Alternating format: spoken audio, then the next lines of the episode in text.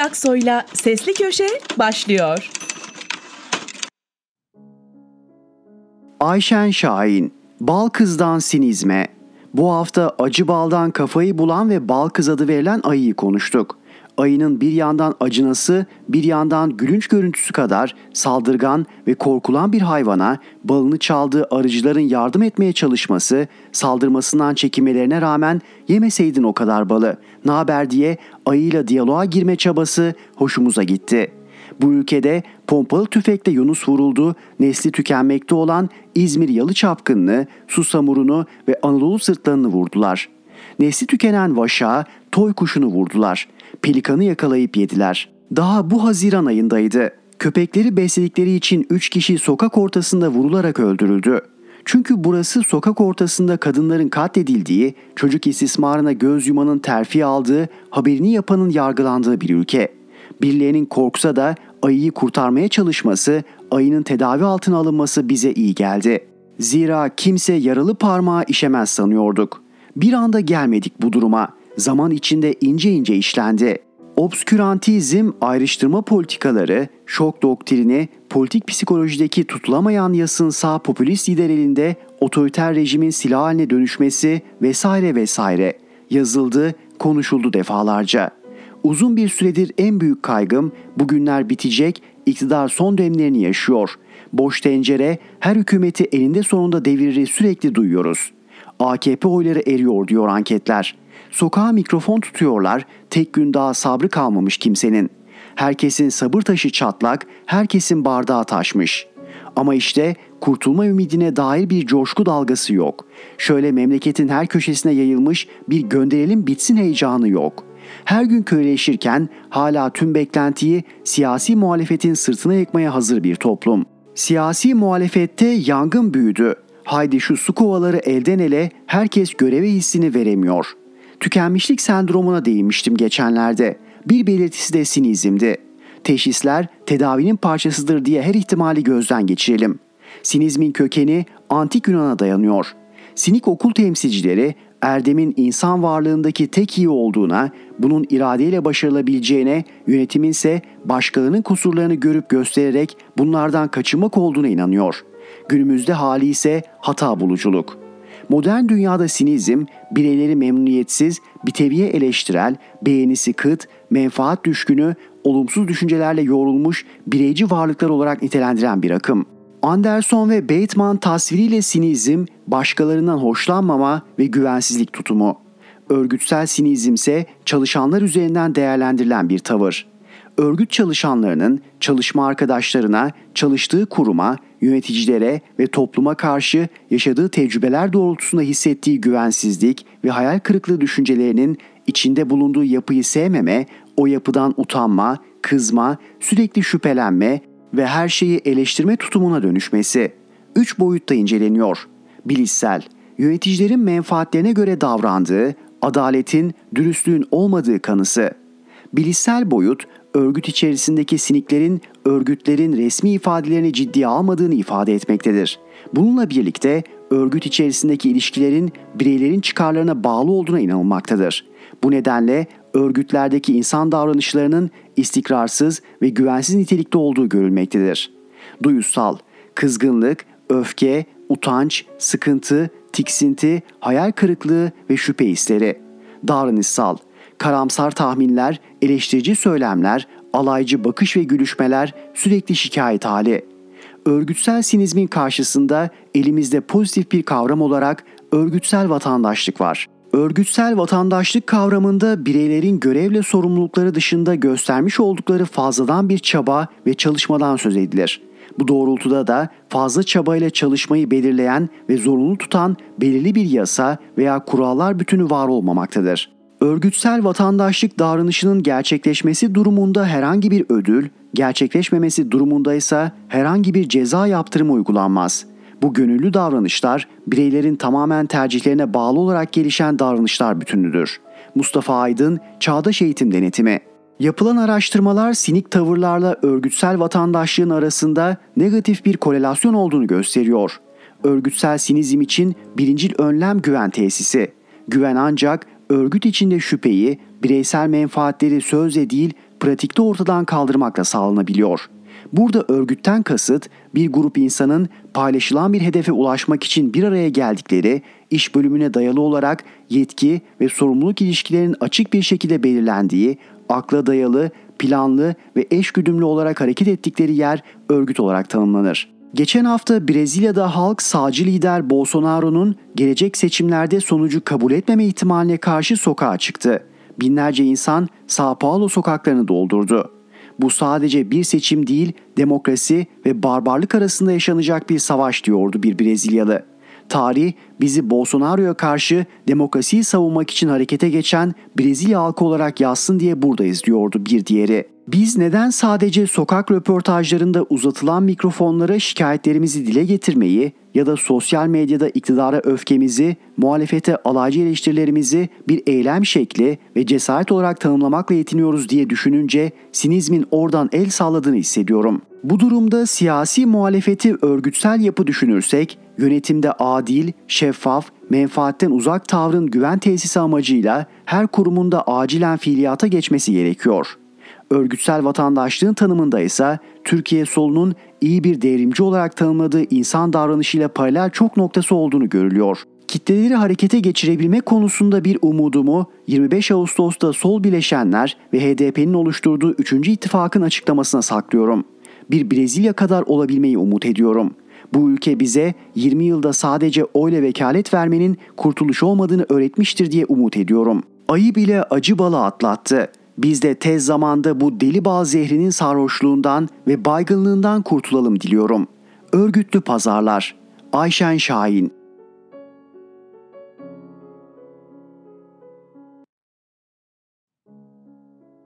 Fatih Altaylı. Kemik atılmasının müsebbibi kim? Akkuyu Nükleer Güç Santrali'nin inşaatında taşeron Türk firma İçtaş'ın sözleşmesinin feshedilmesi sonrası tartışmalar sürüyor ve hatta büyüyor. İçtaş'ın çok üst düzey bir yetkilisinin bana söylediği "Ruslar Türklere iş vermiyor, kemik atıyor" sözü ise hemen her yerde haber oldu. Çünkü aslında bir gerçeği anlatıyor.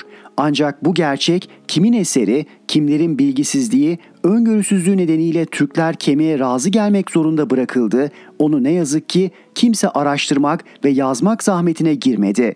Oysa her hafta yazılarını büyük keyifle okuduğum Profesör Uğur Emek ve bendeniz bu konuya eğilmiş ve başlangıçta Akkuyu'nun bir Türk-Rus eşit ortaklığı iken nasıl Ruslaştırıldığına değinmiştik. Ben bu konuya mesleki etik nedenlerle bugüne kadar değinmedim ama artık konu milli bir mesele olduğu ve bilinmesi gerektiği için yazacağım. Çünkü bu noktadan sonra yazmamak gazetecilik etiğine sığmayacak. Değerli okurlar, Akkuyu'ya yapılacak Türkiye'nin ilk nükleer santrali ihalesi 2008 yılında Hilmi Güler'in Enerji ve Tabii Kaynaklar Bakanlığı döneminde yapıldı.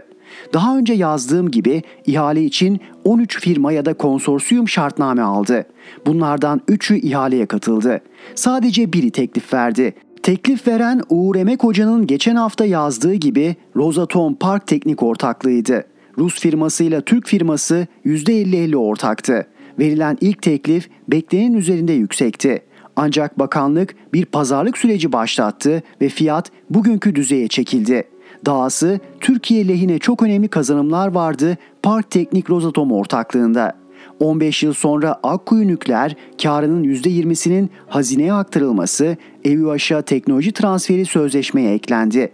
Ancak bu arada parti içi çekişmeler sonucunda Enerji Bakanı değişti.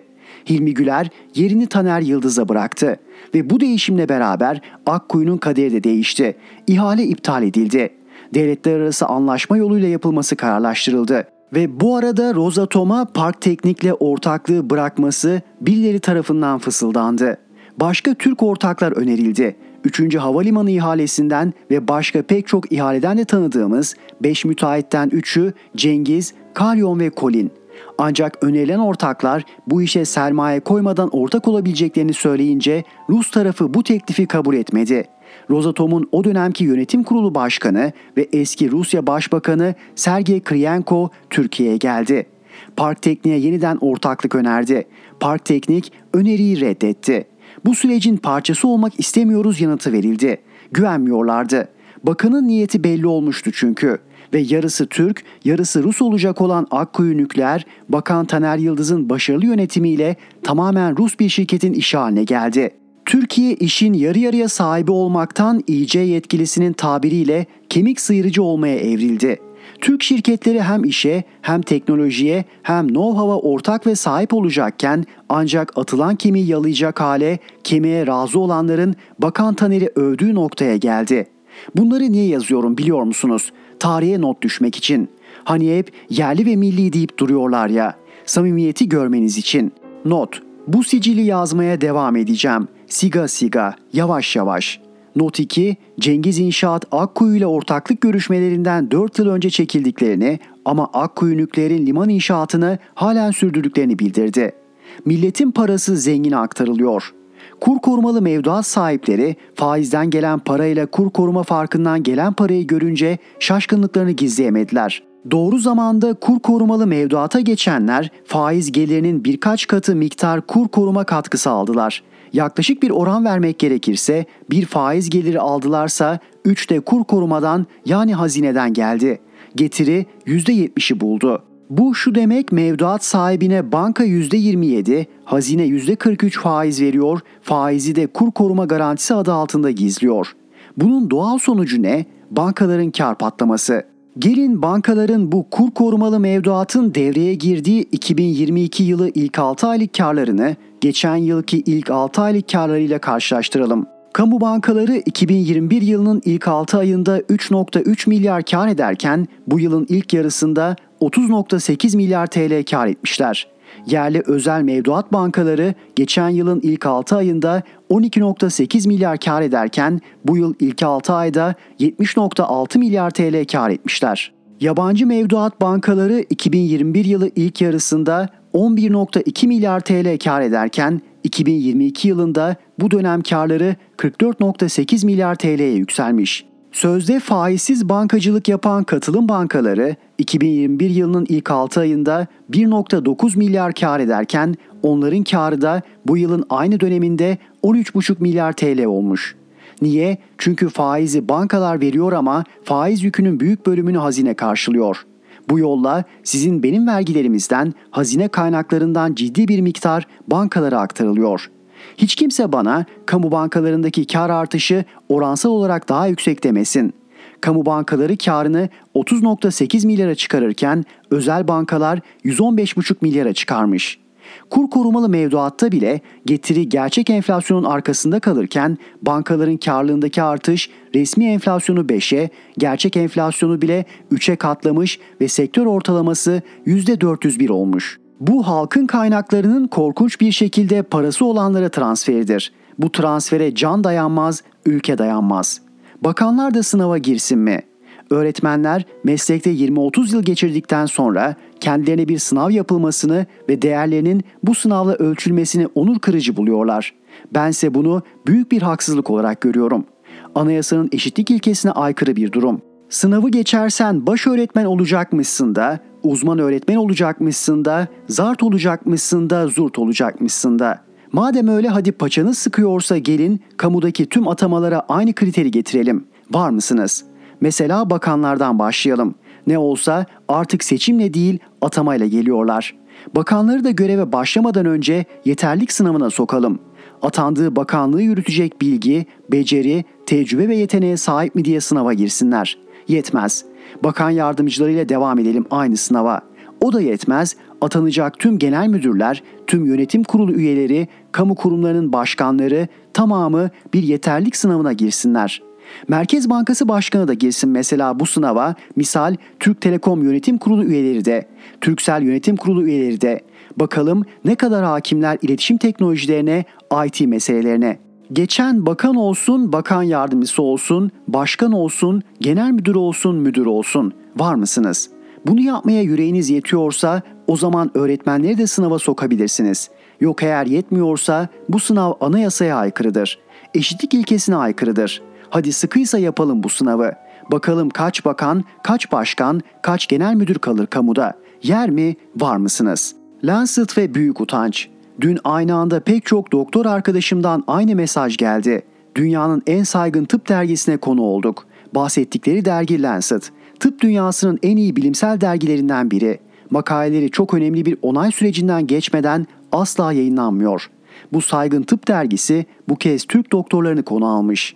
Türk doktorlar düşük maaş ve yüksek şiddetten dolayı ülkelerini terk ediyor başlığı altında Türk hekimlerinin uğradığı siyasal, sosyal ve fiziksel şiddet anlatılıyor. Bana göre Türkiye açısından Gece Yarısı Ekspresi filminden daha felaket bir durum. Bir farkla Gece Yarısı Ekspresi büyük oranda yalanlara dayanıyordu. Bu makale ise büyük oranda gerçeklere. Ne zaman insan oluruz? Milleti açlıktan sürünenler ve tokluktan çatlayanlar diye iki sınıf haline getirmediğimiz zaman. Fatih Altaylı.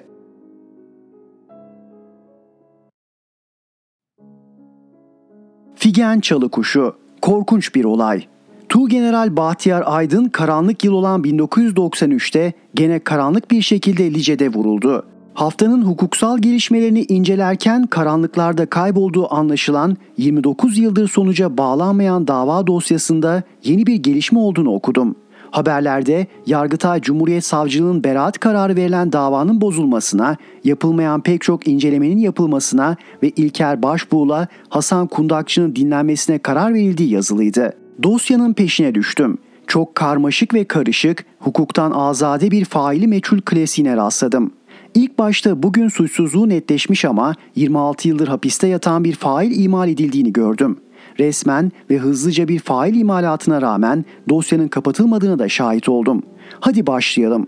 1993 yılında Lice'de çatışma var denilerek çağrıldı Tuğgeneral Bahtiyar Aydın. Komando bölüğünün bahçesine helikopterle geldiğinde iner inmez tek kurşunla öldürüldü. Lice'de o gün sadece Bahtiyar Aydın öldürülmemişti. 15 sivil ve bir asker de öldürülmüş, Lice'de neredeyse taş üzerinde kalmamıştı. Fail 1996 yılında bulunmuştu. Mehmet Emin Özkan, Mersin'de örgüt üyesi olduğu iddiasıyla gözaltına alındı. Özkan, yargılama boyunca olayla hiçbir ilgisi olmadığını anlatmaya çalıştı ama iki itirafçının verdiği, daha sonra ise işkence gördük diyerek geri çektiği ifadeler sebebiyle ağırlaştırılmış müebbet hapis cezasına mahkum edildi. Derken beklenmedik bir gelişme oldu. Tam 20 yıl sonra Lice katliamı davasının zaman aşımına uğramasına çok az kala 2013'te Diyarbakır'da yeminine sadık bir savcı dosyayı yeniden didik inceledi ve bir iddianame hazırladı. İddianamede Mehmet Emin Özkan'ın bu eyleme katıldığına dair herhangi bir bilgiye rastlanmamıştır denildi. Diyarbakır'daki bu iddianame üzerine Özkan'ı yargılayan Adana 7. Ağır Ceza Mahkemesi yargılamanın yenilenmesine ve infazın durdurulmasına karar verdi ama Özkan'ı tahliye etmedi. Yeni açılan davanın sonucunun beklenilmesine karar verdi. Yıl 2013'tü ve Mehmet Emin Özkan 1996 yılından beri cezaevindeydi ve de suçsuzdu. Son duruşmada Gazi Yaşargil Eğitim ve Araştırma Hastanesi'nin verdiği cezaevinde kalamaz raporuna işaret eden üye hakim şerhine karşın suç işlemediği kesin olan cezaevinde 5 kez kalp krizi geçiren, hafıza kaybıyla birlikte pek çok ağır hastalığı olan 84 yaşındaki Özkan gene tahliye edilmedi. Lice katliamı iddianamesinde yıllarca emniyet ve jandarmanın PKK yaptı diye rapor tuttuğu olaya ilişkin herhangi bir delil bulunamadığı gerekçesiyle dönemin Diyarbakır Jandarma Alay Komutanı Emekli Albay Eşref Hatipoğlu ve Üsteğmen Tünay Yanardağ hakkında tahammüden öldürme, halkı isyana ve birbirini öldürmeye teşvik, cürüm işlemek üzere teşekkül oluşturma suçlarından ağırlaştırılmış müebbet hapisle 24 yıla kadar hapis cezası istendi. İddianamedeki deliller ve çok önemli vakalara rağmen sonuçta Eşref Hatipoğlu beraat etti, Tünay Yanardağ ise yargılama sürerken vefat ettiği için davası düştü. Oysa savcı bu iddianameyi çok titiz çalışarak belgelere ve tanık anlatımlarına dayalı olarak hazırlamıştı. Örneğin Bahtiyar Aydın'ın Kanas marka silahla tepelerden ateş edilerek öldürüldüğü bilgisine karşın savcı Kanas silah ve mermi eşleştirmesi yapamadı. Savcı Bahtiyar Paşa'yı vurduğu söylenen silah ve kurşunu sordu. Jandarma komutanlığı kendilerinde bulunmadığını bildirdi. Dosyadan suikastten sonra bölgede incelemelerde bulunan Türkiye Büyük Millet Meclisi İnsan Hakları Araştırma Komisyonu'na 1994'te gönderilen bir belge çıktı. Belgede terör örgütü üyesi bir zanlı yakalandığı ve Aydın suikastında bilgi sahibi olduğu yazılıydı. Ancak savcı bu ifadeye de ulaşamadı. Jandarma Komutanlığı'ndan gelen yazıda böyle bir terör örgütü mensubu olmadığı bildirildi.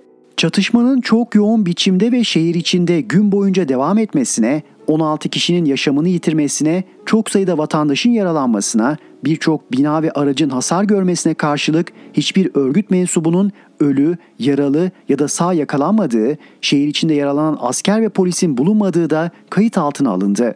Savcı, hukuki delillerle JITEM Tim Komutanı olan Tünay Yanardağ'ın kimlik bilgileri tespit edilemeyen Cemil Koda adlı itirafçı ile birlikte düzenlediği duyum raporuyla maktul Bahtiyar Aydın'ın Lice'ye gitmesini sağladığı ve öldürttüğü, Albay Eşref Hatipoğlu'nun ise 14 vatandaşın ölümüne, çok sayıda kişinin de yaralanmasına sebep olan operasyonu yönettiği, onun emirleriyle ateş edilmesi sonucu ölüm ve yaralanmaların meydana geldiğini iddia etti.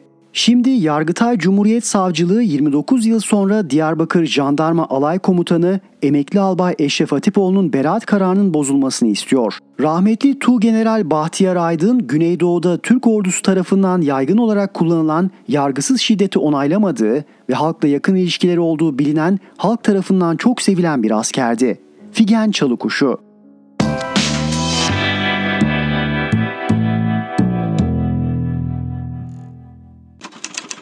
Gökayaksoy'la Sesli Köşe devam ediyor. İsmail Saymaz, Akşener'in fatura okuma gezisi. İyi Parti lideri Meral Akşener geçen çarşamba günü Niğde'nin Yeşil Gölcük beldesine varır varmaz bir zamandır gelenek haline getirdiği üzere sandalyenin üzerine çıkarak meydandakilere seslendi. Yeşil Gölcüklüler toprak insanları, erkekler kasketli ya da şapkalı, kadınları yaşmaklı. Üzerlerine ekin kokusu sinmiş. Kimi patates, kimi buğday, kimi elma ekiyor. Akşener, Türk Telekom'un satışından Lübnanlı Haririlere 24 milyar TL kazandırıldığından, Anka Park için 14 milyar TL harcandığından ve 38 milyar TL'lik kara delikten söz ediyor. Bir vatandaşın bağırışı Akşener'in sesini bastırıyor. Vatandaş elektrik faturasını uzatıyor. Su kuyusu için kullandığı bir aylık elektrik için tam 60.204 TL fatura gelmiş. Akşener rakamı okuduğunda gözlerine inanamıyor. Bunu gördükten sonra konuşmanın anlamı yok. Nasıl ödeyeceksin kardeşim diye soruyor. İşin orasını köylü de bilmiyor. Bu ayın faturasına kaldırdığım buğday yetmiyor. En ufak bir çiftçiyim ben diyor. Akşener'in 3 günlük Niğde, Nevşehir ve Aksaray'daki yurt gezisinde gördüm ki geçen yıla göre 3 katı gelen elektrik faturaları çiftçilerin canını yakıyor. Akşener hangi meydana sandalye atsa, hangi esnafın dükkanına uğrasa, hangi sokaktan yürüse biri mutlaka elektrik faturasını gösterip aman bir çare diye içini döküyor. Akşener'in sonraki durağı ise yol üstündeki Bağlama kasabası. Eski MHP'li bir çiftçi cebinden çıkardığı 52.556 TL'lik elektrik faturasını Akşener'e gösteriyor. Çok öfkeli. Durmaksızın anlatıyor. Patates ve buğday üretiyorum. Benim suçum günahım nedir? Ayda 52 milyar. Ödenir mi? 10 gün süre vermişler. Çiftçiler yaz günü nereden alsın parayı? Hani mazot düştü diyorlar. Mazot kaç paraydı da düştü? 7 liraydı, 30 lira oldu. 23'e düştü. Düştü mü sayalım? Ziraat Bankası spora kredi veriyor. AK Partililere, torpillere veriyor, bize kredi vermiyor. Bir diğeri 113.806 TL'lik faturasını sallıyor. Akşener sanki ilçeleri ziyaret etmiyor da sayaç okuma memuru gibi meydan meydan faturaları okuyarak geziyor. Ertesi gün Nevşehir Kozaklı'da halka seslenirken bir fırın sahibi 8.777 TL'lik faturasını uzatıyor. Genç adam bir çırpıda sayıyor. Unum 100 TL idi, şimdi 550 TL. Ya öyle. %400-500 zam geldi. Yaşayamayacak vaziyetteyiz. Ben 33 kuruşa çocuğuma bez alıyordum. Şimdi 2,5 liraya çıktı. 4 çocuğum var. Nasıl geçim sağlanacak? Bir senede yangın yerine çevirdiler memleketi. Akşener elektrik iletimini millileştireceklerini, kuyulardan su çekmek zorunda kalmamak için yarım kalmış göletleri tamamlayacaklarını söylüyor. Ancak bir sol partinin önerebileceği radikal bir çözüm sunuyor. Artık mazot ateş pahası, gübre 3 katı. İç Anadolu tanık olmadığı bir imkansızlıkla sınanıyor çünkü. Bağlama kasabasındaki kasapta tavuk var ancak kırmızı et yok. Kesimlik hayvan kalmadığından değil, vatandaşın alım gücü düştüğü için kırmızı et alamadığından. Dükkan sahibi Hakan Güzel, alım gücü zayıf olduğu için biz kesim yapmıyoruz. Millet çok zorlanıyor. Ucuz olan neyse onları alıyorlar. Kilo alan kalmadı. 20 liralık alıyorlar. Kıyma makinesi örümcek ağa bağladı, bağlayacak. Ben kasabın fırın kadar sıcak olanına Kozaklı'da denk geldim. Kasap elektrik faturasından ötürü klimayı çalıştıramıyor, soğuk reyonunu kullanamıyor, yalnızca buzdolabını açabiliyor. Kırşehir'deki hayvan pazarında artık ithal hayvanlar satıldığından besici ayrı, kasap ayrı alıyor. Yoksulluk öyle bir hal almış ki Niğde Valiliğine bağlı Sosyal Yardımlaşma ve Dayanışma Vakfı'nca bedava dağıtılan, üzerinde parayla satılamaz diye yazan kömürler köylülerce çuvalı 45 TL'den satılıyor. İç Anadolu'daki 3 şehir AK Parti ve MHP'nin oy deposu diye biliniyor. Köylü nüfusunun ağırlıklı olduğu bu yörenin muhafazakar insanı güç dengesinde değişiklik görmeden değil oy tercihini, kahvehane sandalyesini bile değiştirmiyor. Onlarcası Akşener'in çevresini sarıyorsa yüzlercesi kahvehane masasından, dükkan kapısından, pencere arkasından izliyor. AK Parti halihazırda bürokrasiyi, kamu bankalarını ve ticareti elinde tuttuğu için birinci parti çıkması sürpriz olmaz. Ancak Niğde'nin Yeşil Gölcük ve Altunhisar'la Nevşehir'in Kozaklı ilçelerinde Akşener'e dikkate değer bir ilgi var. Kimi MHP'lilerin İyi Parti'ye yöneldiği anlaşılıyor. Niğde'de 3 olan milletvekili sayısı AK Parti, CHP ve İyi Parti arasında dağılabilir. Niğde'nin MHP'li eski belediye başkanı Mümin İnan'ın şansının yüksek olduğu ifade ediliyor. CHP'li Ömer Fethi Gürer de toplumun tüm kesimlerinde seviliyor. Gürer köylü dostu. Nevşehir'de ise Akşener'in ziyaretçileri arasında eski belediye başkanı Rasim Arı da vardı. AK Parti'den istifa eden Arı'nın İyi Parti'ye katılacağı vurgulanıyor. İyi Parti'ye olan bu yönelimi Doğu Anadolu ve Orta Karadeniz'de de gözlemledim. İktidar bütün vaktini Bay Kemal'le kavga etmeye ve Ekrem İmamoğlu'nun tatil günlerini saymaya ayırdığı için İyi Parti'deki büyümeyi ya fark edemedi ya da engelleyemedi. Bu yüzden Akşener'e ve İyi Partilere yönelik itibar suikastlerine girişilir ve siyaseten soruşturmalar başlatılırsa hiç şaşırmayacağım. Seçmeni olan köylüye bile 3 katı elektrik faturası çıkaran ödünsüz muhalifini fatura kesmeden bırakır mı? İyi Parti'nin ağır topu. CHP'ye borcumuzu mahalli seçimde ödedik. CHP lideri Kemal Kılıçdaroğlu'nun Cumhurbaşkanlığı adaylığı ete kemiğe bürünüyor. CHP'li yöneticiler ve milletvekilleri Kılıçdaroğlu'nun partinin adayı olduğunu kaydediyor. Geçen Demokrat Parti lideri Gültekin Uysal da Cumhurbaşkanı adayının altılı masadan çıkacağını vurgulayarak Kılıçdaroğlu'nu işaret etti. Diğer taraftan 21 Ağustos'taki altılı masa buluşmasının vakti yaklaştıkça tartışma bu sorunun yanıtına odaklanıyor. Görüştüğüm İyi Parti'nin ağır topu Kılıçdaroğlu'nun bugüne dek adaylık bahsini kendilerine açmadığını ifade ediyor. Bizimle öyle bir görüşmesi, öyle bir niyet açıklaması olmadı. Bizim kimseye bir sözümüz, mecburiyetimiz yok diyor. İyi Parti'nin ağır topu şöyle devam ediyor.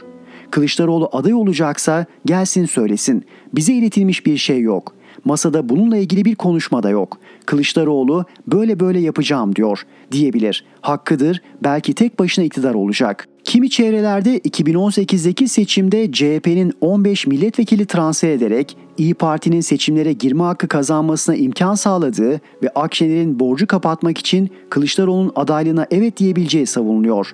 İyi Parti'nin ağır topuna bu düşünceyi sordum. Şöyle yanıt verdi. Ne borcu? Biz borcumuzu mali seçimde ödedik. Kaldı ki bizim seçime katılma hakkımızı YSK vermişti. CHP o imkanı tanıdıktan sonra bu kararı almış olabilirler. Olmasa belki yapmayabilirlerdi. Ama zaten seçime girme hakkını kazanmıştık. İsmail Saymaz.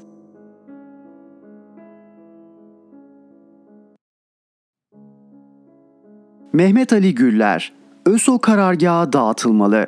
Dışişleri Bakanı Mevlüt Çavuşoğlu, Erdoğan-Esad telefon görüşmesi olabilir iddiasının söz konusu olmadığını açıkladı. Ancak Çavuşoğlu, kesilen istihbarat örgütleri arası görüşmelerin yeniden başladığını, hatta Belgrad'daki bağlantısızlar toplantısında kendisinin de Suriye Dışişleri Bakanı'yla ayaküstü sohbet ettiğini söyledi. Çavuşoğlu'nun asıl dikkat çeken açıklaması ise Suriyeli muhaliflerle rejim arasında barışın olması gerektiğini, Türkiye olarak da böyle bir durumda destek olabileceğimizi söyledik demesiydi. Çavuşoğlu'nun bu açıklaması Türkiye'nin Esad rejimini yıkma hedefiyle kurduğu ve sahaya sürdüğü ÖSO içinde rahatsızlık yarattı. Açıklamanın hemen ardından Türkiye'nin protesto edildiği yürüyüşler yapıldı, Türk bayrağı yakıldı. Suriye Milli Ordusu Siyasi Büro Şefi Mustafa Secari Çavuşoğlu'nu suçladı. Çavuşoğlu, halkımın duygularını ve hassasiyetlerini dikkate almadan bir açıklama yaptı. Açıklamalarına daha fazla özen ve dikkat göstermesi gerekiyordu. Ardından Suriye Milli Ordusu manevi rehberlik heyeti bir açıklama yayımlayarak Türk bayrağını yakanları cahiller diye suçladı ve cahillerin bilgilendirileceklerini belirtti. ÖSO içindeki rahatsızlığın benzerinin Ankara'da da oluştuğu görüldü. Nitekim Çavuşoğlu'nun Esad yönetimiyle ÖSO barışmalı özetli mesajını yorumlayan pek çok AKP'li sosyal medyada bunun Kılıçdaroğlu'nun politikasının kabulü anlamına geldiğini belirterek eleştirdi. Daha çarpıcı olanı ise Dışişleri Bakanı'nın açıklaması üzerine ertesi sabah açıklama yapmasıydı. Dışişleri Sözcüsü Tanju Bilgiç, Türkiye'nin Anayasa Komitesi'nin kurulmasında öncülük yaptığını, muhalefete ve müzakere heyetine siyasi süreçte tam destek verdiğini ama rejimin ayak sürmesi sebebiyle bu sürecin ilerleyemediğini, Dışişleri Bakanı Çavuşoğlu'nun dün ifade ettiği hususların buna işaret ettiğini söyledi. Sözcünün bakanın açıklamasına açıklama yapması da böylece kayıtlara geçti. Aslında Çavuşoğlu'nun açıklaması öyle üzerinde fırtına koparılacak bir çıkış değildi. Zira Esad yönetimiyle o yönetimi devirmeye çalışan ÖSO'yu barıştırma işi oldukça sorunludur. Hem ABD'nin geçmişteki Ankara ile Kandil'i barıştırma girişimlerinin bir benzeridir ama hem de mesele ÖSO'nun değil Ankara'nın Şam'la barışmasıdır. Çünkü ÖSO Suriye yönetimini devirmek üzere yabancı topraklarda Türkiye'de kurulmuş, Türkiye tarafından Esad'ı devirmesi için sahaya sürülmüş, 10 yıldır Suriye topraklarında Suriye ordusuna karşı çarpışmış bir terör grupları çatı örgütüdür. Olması gereken Ankara'nın Esad'la ÖSO'yu barıştırmaya çalışması değil, ÖSO'ya desteğini çekip Türkiye'deki karargahını dağıtmasıdır. ÖSO'ya destek kesilirse Ankara-Şam normalleşmesi zaten başlar. Peki Şam'da girişim nasıl algılanmaktadır? Esad'a yakın Vatan Gazetesi durumu Erdoğan'ın güvenli bölge oluşturma bahanesiyle yarattığı krizi yatıştırma çabası olarak yorumluyor. Erdoğan'ın güvenli bölgeyle bir ÖSO nüfuz bölgesi kurmak istediği, Biriket E projesiyle sığınmacıların bir bölümünü oraya taşıyarak bir taşla iki kuş vurmaya çalıştığı, yani aynı zamanda seçim sürecinde sığınmacı sorununu çözen parti imajı çizmeye çalıştığı sır değil. Peki AKP bu hedefinden artık vaz mı geçiyor? Moskova'nın PYD'ye karşı Ankara-Şam işbirliğine işaret etmesiyle AKP'nin seçim sürecinde sığınmacı sorununa çözüm üretme ihtiyacı çakışmış durumda. Son mesajlar bu taktik düzlemin gereği. Ancak Türkiye'nin Suriye ile normalleşme ihtiyacı stratejik düzlemde bir ihtiyaçtır. O nedenle ÖSO'nun karargahını dağıtarak açık ve net bir tutumla pozisyon alabilmek kritik önemlidir. Mehmet Ali Güller.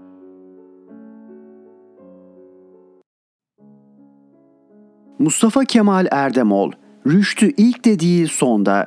Çok tartışmalı bir kişi olduğu malum. Sadece yazdığı Şeytan Ayetleri kitabı yüzünden değil, ona yönelik sık yapılan eleştirilerden biri etnik kökenini unutmuş olmasıdır. Hint asıllı bilindiği gibi. Öyle midir değil midir bilemem. Ayrıca benim açımdan bir önemi de yok ama o bölgelerden yoldaşlarımın Pakistanlı Benazir Bhutto ya da Tarık Ali gibi aynı coğrafyadan gelmesine rağmen Rüştü'yü onlar gibi olmamakla suçlayıp fazla Anglo-Sakson bulduklarını bilirim. Malum kitabına o çok gürültü kopardığı dönemlerde bu eleştiri çerçevesinden bakan sosyalist arkadaşlarım bunlar. İran'da Hümeyni'nin bizzat duyurduğu bir fetvayla uzun zamandır ölüm korkusuyla yaşadı Rüştü. Söz konusu fetva kaldırıldıktan sonra bile son derece dikkatli bir yaşam sürdürdüğünü duyardık. Ama kafasına vurmayı, öldürmeyi koyanı engellemek mümkün değil. New York'ta herhalde güvenlik önlemlerinin de alındığı bir etkinlikte bıçaklı saldırıya uğrayarak ağır yaralandı Rüştü. Haberler doğruysa yoğun bakımda olan yazar bir gözünü de kaybetme tehlikesiyle karşı karşıya. Elbette lanetliyorum saldırıyı. Savunulacak bir yanı yok. Salman Rüştü çok ama çok berbat bir geleneğin son kurbanı oldu. Şimdilik tabii. Yazdıkları yüzünden saldırıya uğrayan sayısız yazardan biri de o. Umarım bununla atlatır. Onun kadar şanslı olmayan kimileri var ki hayli trajik olmuştur sonları. Sadece yazdıkları kitaplar, görüşlerini dile getirdikleri yazılar yüzünden hem de. Bizde Sabahattin Ali bunlardan biriydi. Yazdıklarından hoşlanmayan egemen, karanlık çevreler bir tetikçiye öldürttü onu. Aslında hiç de düzen karşıtı biri olmamasına rağmen döneminin en ünlü gazetecisi Ahmet Emin Yalman da dinci fanatik Hüseyin Üzmez tarafından kurşunlanmıştı. Elbette sosyalist olduğu için tabii ki hoşa gitmeyen kitapları yüzünden de öldürülmüştü Ümit Kaftancıoğlu. Çok var maalesef. Bir ülkenin böyle bir şeceresinin olması çok acı gerçekten. Kolay sanılır ama yazan biri olmak, hele kamusal alanda bir parça görünür de olunmuşsa tehlikede olmak demektir. Abarttığım sanılmasın ama gazeteciler Cihan Hayırsevener Bandırma'da, Güngör Aslan'da Kocaeli'nde yazdıklarıyla rahatlarını kaçırdığı, haksız çıkar elde etmelerini engelledikleri kişilerce katledildiler. Sadece yolsuzlukları yazdıkları için. Rus gazeteci Anna Politkovskaya da devlet başkanı Vladimir Putin'in Çeçen Savaşı'ndaki tutumunu eleştirince birileri tarafından kurşuna tutularak öldürüldü. Yazarları, şairleri, çizerleri her çağda, hemen hemen her coğrafyada ya devlet ya da fanatikler vurdular ya da öldürdüler. Tabii gazeteciler için risk daha fazla ama yazdıkları yüzünden şiddetin hedefi olup yaşamını kaybedenlerin sayısı belki de binleri bulur tarih boyunca. Geçen yüzyılın en çarpıcı cinayetlerinden biri Avusturyalı yazar Hugo Bettiol'in katledilmesiydi örneğin. 1920 Yahudi nefretini zirve yaptığı yıllar.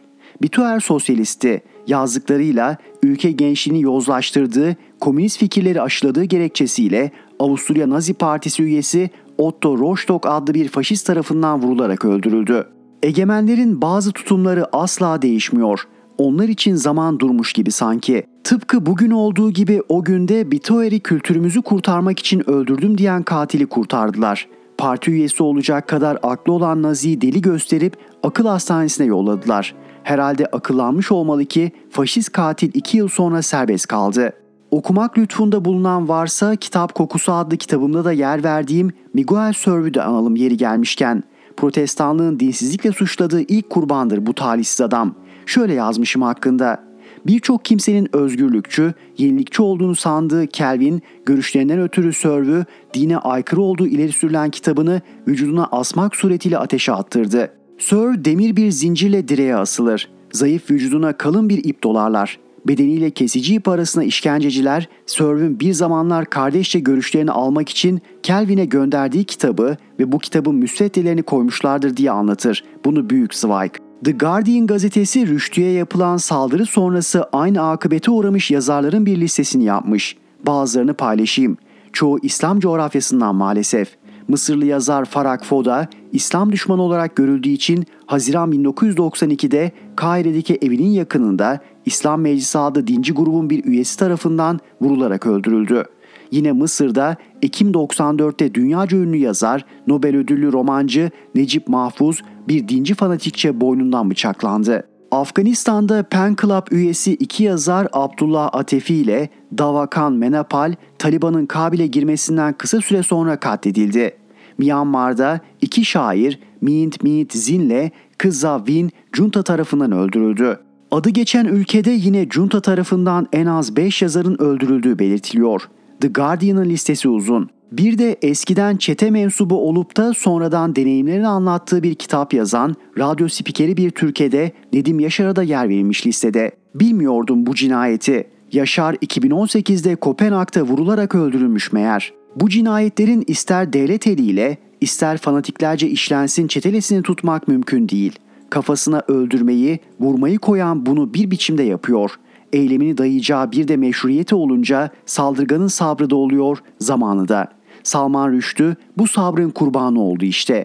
Mustafa Kemal Erdemol.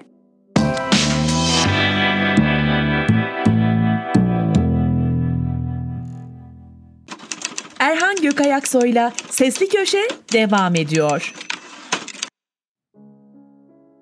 Müyesser Yıldız, Jandarma Yüksek Askeri Şurası'nda neler oldu? Önceki gece iktidar medyası Erdoğan'ın İçişleri Bakanı Süleyman Soylu ve beraberindeki heyeti kabul ettiğini duyurdu. Haberde basına kapalı olarak külliyede yapılan kabulde İçişleri Bakan Yardımcısı Mehmet Ersoy'un, Emniyet Genel Müdürü Mehmet Aktaş'ın, Jandarma Genel Komutanı Orgeneral Arif Çetin'in ve Jandarma Genel Komutan Yardımcısı Orgeneral Ali Çardakçı'nın yer aldığı da bildirildi. Bunu görünce TSK'dan sonra jandarmanın yaşının da toplandığını anladım ve yayımlanacak kararnameyi bekledim. Ancak o gece sadece 422 mülki idare amiri ve 13 emniyet müdürünün görev yeri değişikliğiyle sahil güvenlik komutanlığındaki 3 amiralin terfisi hakkında kararname yayımlandı. Jandarma kararnamesinin çıkmaması üzerine yaptığım araştırmada Bakan Soylu ve heyetinin götürdüğü listenin sarayda kabul görmediğini, bunun üzerine sabah 4'e kadar yeni bir çalışma yapıldığını öğrendim.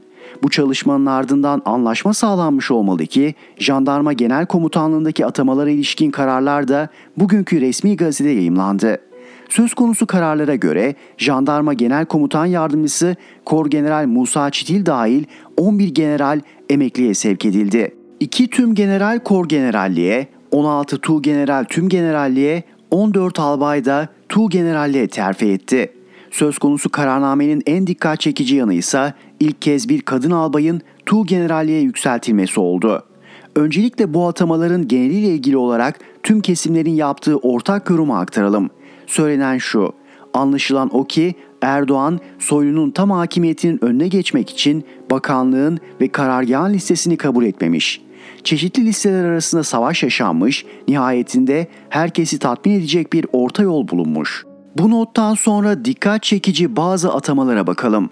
Geçen yılki jandarma yaşında MHP'nin Jandarma Genel Komutanı Arif Çetin'in yerine getirilmesini istediği öne sürülen Musa Çitil'in emekli edilmesinin sürpriz olmadığı belirtiliyor. Terfi ve yeni görevlendirmelere gelince, jandarmada FETÖ kumpasları mağdurlarından kalan neredeyse tek isim olan Hüseyin Kurtoğlu, Kor Generalliğe terfi ettirilerek Jandarma Genel Komutan Yardımcılığına atandı. Ancak Aydın'da görevlendirildi. Kurtoğlu'nun özellikleri şunlar. Erdoğan, FETÖ kumpaslarından sadece onun dosyasıyla bizzat ilgilenip dönemin Adalet Bakanı Sadullah Ergin'e ve HSYK 1. Daire Başkanı İbrahim Okur'a talimat vererek aklanmasını sağladı. 15 Temmuz darbe teşebbüsünden sonra İstanbul İl Jandarma Komutanı yapılan Kurtoğlu, bu görevinin ardından komutanlık içinde ayrı bir komutanlık haline getirilen personel temininin ana merkezi olan Jandarma ve Sahil Güvenlik Akademisi Başkanlığı'na 2 yıl önce de Van Asayiş Kolordu Komutanlığı'na atandı. Kurtoğlu'nun yeni görevi için Jandarma Genel Komutanlığı hazırlanıyor diyen de emekli etmek isteyenler var, karargâhtan uzak tutmak için Aydın'a gönderildi yorumunu yapanlar da var. Tüm generalliğe terfi eden Semih Okyar, Jandarma Denetleme ve Değerlendirme Başkanlığı görevini yürütüyordu. Bu görevinde kaldı. 15 Temmuz döneminde Foça Jandarma Komando ve Eğitim Merkez Komutanı olan Okyar, Marmaris'te menfezde saklanan FETÖ'nün suikast timini yakalayan komutandı. 15 Temmuz'un bir diğer önemli ismi Nurettin Alkan da tüm generalliğe terfi etti. Darbe girişimi sırasında karargâhta darbecilerle çatışan ve omzundan yaralanıp gazi olan Alkan, Moskova Büyükelçiliğine askeri müşavir olarak gönderilmişti. Geçen yıl Tunceli Jandarma Bölge Komutanlığı'na atanan Alkan'ın Tunceli'deki görevine devam etmesi kararlaştırıldı. Jandarma İstihbarat Başkanlığı'nda da dikkat çekici bir değişiklik yaşandı. Uzun yıllardır bu görevi yürüten Tümgeneral Aykut Tanrıverdi, çok önemli bir başka görev olan Jandarma Kolordu Komutanlığı'na atandı. Yerine ise Hakkari İl Jandarma Komutanı Tümgeneral Ahmet Kavukçu getirildi. Balyoz kumpası mağdurlarından emekli Jandarma Albay Mustafa Önsel, 15 Temmuz gecesine ilişkin bir yazısında isim vermeden Aykut Tanrıverdi için şunları yazmıştı. Tam o sırada gece karanlığında çok az bir ışığın aydınlattığı yoldan özel bir araç girer. Saat 23 sularıdır. Hemen ileride durur ve park eder. Park edilen araçtan biri iner ve karanlıkta kendinden emin ilerler Nizamiye'ye doğru. Gittiği yer biraz önce çatışmanın yaşandığı, kanın aktığı bölgedir. Üniforması üzerinde bir albaydır bu. O da komutanlıktaki daire başkanlarından biridir. Gece karanlığında gelen albay Nizamiye'de mevzilenmiş kalkışmacıların yanına gider. Oldukça soğukkanlıdır. Kalkışmacıların başında bulunan ve biraz önce silah arkadaşlarına acımasızca saldıran Albay Süleyman Karaca karşılar onu. Nizamiye'de bir dakika kadar konuşurlar. Dikkat çeken husus biraz önce yanındakilerle öncesinde gelen silah arkadaşlarına öldüresiye saldıran bu hain gelen albaya tepkisel hiçbir harekette bulunmaz. Gece karanlığından gelen albay konuşmadan sonra arabasına biner ve karanlıkta yine geldiği gibi kaybolur gider. Nizamiye'deki kamera kayıttadır o sırada. Önemli bir diğer terfi ve atama ise şu oldu. Tuğgeneral Nuh Köroğlu tüm generalliğe terfi etti. 15 Temmuz'dan sonra 4 yıl İstanbul Jandarma Bölge Komutanlığı yaptıktan sonra Giresun Jandarma Bölge Komutanlığı'na atanan Köroğlu yeni terfisiyle birlikte çok kritik yerlerden birisi olan Jandarma ve Sahil Güvenlik Akademisi Başkanlığı'na getirildi. Köroğlu'nun eşinin Bakan Süleyman Soylu'nun eşiyle aynı köyden olması sebebiyle A takımında yer aldığı konuşuluyor. Jandarmadaki ilke, yani bir kadının general yapılmasına gelirsek, Jandarma Genel Komutanlığı, Aile İçi Şiddetle Mücadele ve Çocuk Şube Müdürü Kıdemli Albay Özlem Yılmaz Tuğgeneralliğe terfi ederek Jandarma ve Sahil Güvenlik Akademisi Başkan Yardımcısı oldu. Bu terfiye medya kadar jandarma teşkilatı da şaşırdı. Ancak onların şaşırmasının sebebi farklı. İddia o ki Özlem Yılmaz'ın eşi de jandarmada görevliymiş. 15 Temmuz'dan sonra ihraç yerine emekli olması istenen isimler arasındaymış ve emekli edilmiş. Doğruysa elbette suçun şahsiliği ilkesi olduğundan eş durumundan etkilenmemesi gerekir. Ancak irtibat iltisak denilerek bu ilkenin binlerce insan için dikkate alınmadığını da biliyor, görüyoruz. Jandarma kararnamesinden gözümüze çarpanlar şimdilik bunlar. Müyesser Yıldız.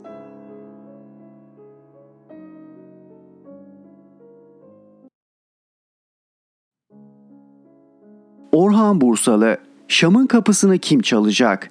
Dışişleri Bakanı Çavuşoğlu, Suriye'de barış için Şam rejimiyle muhalifleri barıştırmak lazım deyince kıyamet koptu. Ankara'nın komik bir şekilde Suriye Milli Ordusu olarak isimlendirdiği, Şam'a karşı savaş için Ankara'nın maaş ve silahla donattığı paralı askeri elemanlardan bir kısmı ayıklandı. Kanımız satılık değil dediler, bayrak yaktılar. Pardon, hedeflerinin başından beri umutsuz bir vaka olduklarını yeni mi anladılar? Bu gelişme durup dururken olmadı. Devamı gelir mi? Bunu da bilmiyoruz. Gelmezse Suriye cephesinde yeni bir şey yok romanı yazmayı sürdürürüz. Fakat Çavuşoğlu'nun açıklaması kendi inisiyatifi tabii ki değil, istişare edilmiştir. Cumhurbaşkanı Erdoğan'ın Soçi'de Putin'le 4 saate aşkın görüşmesi sonucunda iktidarın Suriye politikasının büyük bir açmaz olduğu görülmüşe benziyor. Erdoğan, Suriye'den Türkiye'ye yönelik tehditleri ileri sürerek 2 ay kadar önce operasyon yapıyoruz, hazırlıklar tamam açıklamasına önce Astana zirvesinden sonra da Putin'le zirveden destek çıkmadı. Zaten çıkmayacaktı. Putin, terör sorununu çözmek için rejimle görüşün ve çözün dedi. İktidarın kalemşorları ise Putin, Ukrayna ve yaptırımlar konusunda zor durumda. Evet diyecek beklentisini yayıp durdular. Putin zor durumda mı? Pek bilmiyorum. Saray bu gelişmelerden sonra yeni bir muhasebe mi yaptı? Sanki öyle. Saray hep yanlış hesaplar içinde oldu. En son politikası şuydu. ABD Suriye'yi parçalıyor, orada bir Kürt özerk yapısı kurdu. Bu politikadan geri adım atmaz. O halde bunun bize yaratacağı fırsat var. Bir özerk bölgede sınırlarımızın 40 kilometre belki de daha fazla derinlikte ve İdlib'de bizim desteğimiz altında ve kontrolümüzde olan Şam muhalifleriyle ikinci bir özerk yapı kurarız. ABD ile de bu konuda anlaşırız. Böylece başından beri izlediğimiz Suriye politikamızı zaferle sonuçlandırırız. Ankara'nın çok kez ABD'ye yaptığı Suriye politikamızı destekleyin çağrılarının arka plan düşüncesi buydu.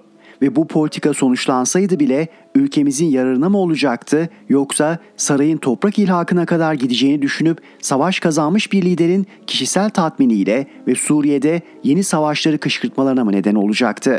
Şüphesiz ki ikincisi. Üstelik en çok şikayet ve endişe ettikleri Suriye içinde bir PKK-PYD devletçiliğinin kurulması için de ABD'ye yardımcı olacaklardı. Üstelik bu politikanın İran ve Rusya'yla da yepyeni düşmanlıklara ve Suriye'de askeri sıcak karşılaşmalara yol açması da cabası. Hayal sona mı erdi? Hayat bu hayale izin vermiyor. Çünkü gerçeklikten kopuk ve ülkemizin son derece aleyhine. Peki saray Şam ve Esad'la 11 yıl öncesine geri döner mi? AKP yandaşlarına Suriye'de kontrolümüz altındaki yerler artık bizim, PTT'miz, yerel idarecilerimiz bile var dedirten politikasını nasıl terk edecek? Eder mi eder? Buna çok sık şahit oluyoruz zaten.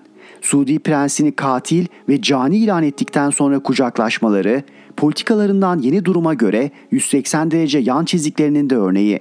Almanya ve Merkel Hitler ve Hitlerciydi ama sonra da kucaklaştılar ve benzerleri. Fakat bu kucaklaşma ülkemizin yararına olacak ve alkışlanmayı hak eder. Soru, bunu yaparlar, yapabilirler mi? seçimlere kadar barışa doğru adım mı atarlar ve seçmene bunun propagandasını yaparak oy toplarlar? Yoksa bu barış adımını seçimleri kazanacak muhalefete mi bırakırlar ve biz aldık, onlar verdi propagandasına mı geçerler? İlkesiz, öngörüsüz ve şahsının çıkarı üzerine kurulu politika her şeye açıktır. Orhan Bursalı.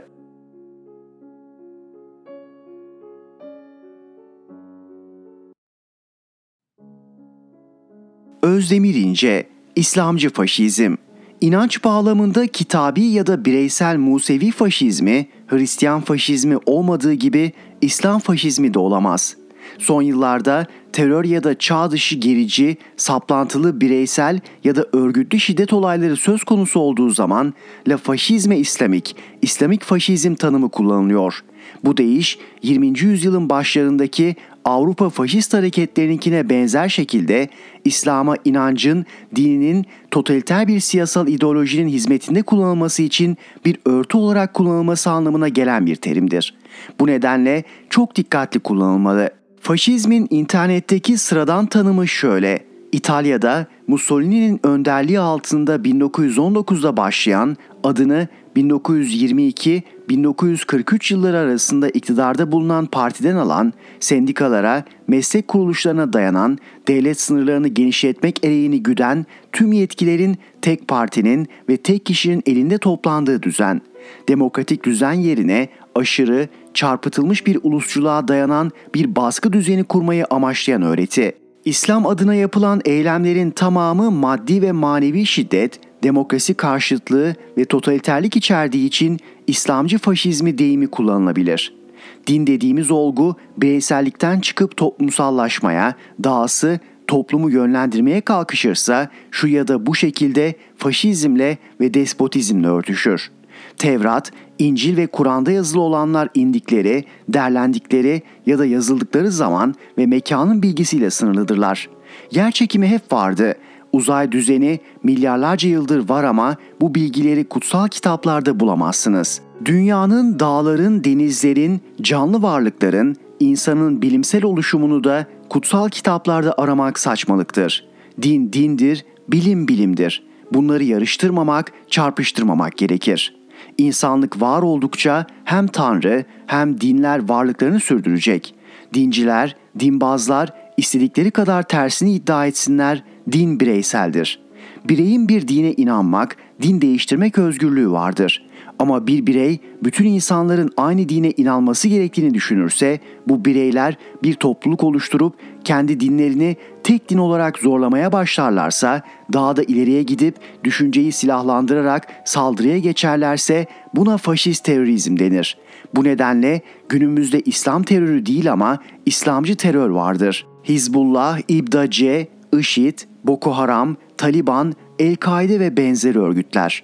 Bu terör örgütlerinin tamamı başta cihat kavramı olmak üzere çağ dışı bazı kavramları güncelleştirerek terörün gerekçesi olarak kullanmaktalar.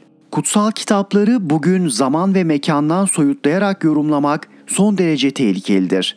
Tevrat'ın Tanrısı İsrailoğullarını özel olarak yarattığını söyler, onlara toprak tahsis eder, vaat edilmiş toprakları onları kayırır ve korur. Gerektiğinde onları yere çalar ama sanki dünyada İsrailoğullarından başka insan yoktur. Günümüz dünyasında Tevrat'a göre yaşamak mümkün değildir. Kur'an'da Tevbe suresi 5. ayeti okuyalım. O haram aylar sona erince müşrikleri bulduğunuz yerde öldürün, onları yakalayın, esir edin. Eğer şirkten vazgeçer, namazı kılar ve zekatı verirlerse yollarını serbest bırakın.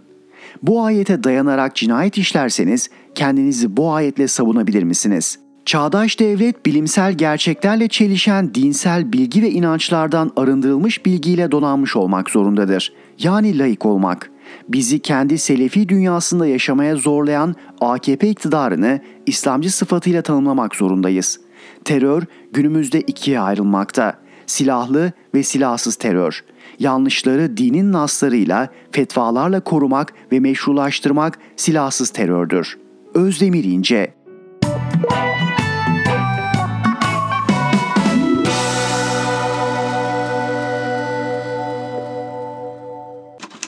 Erhan Gökayaksoy'la Sesli Köşe sona erdi.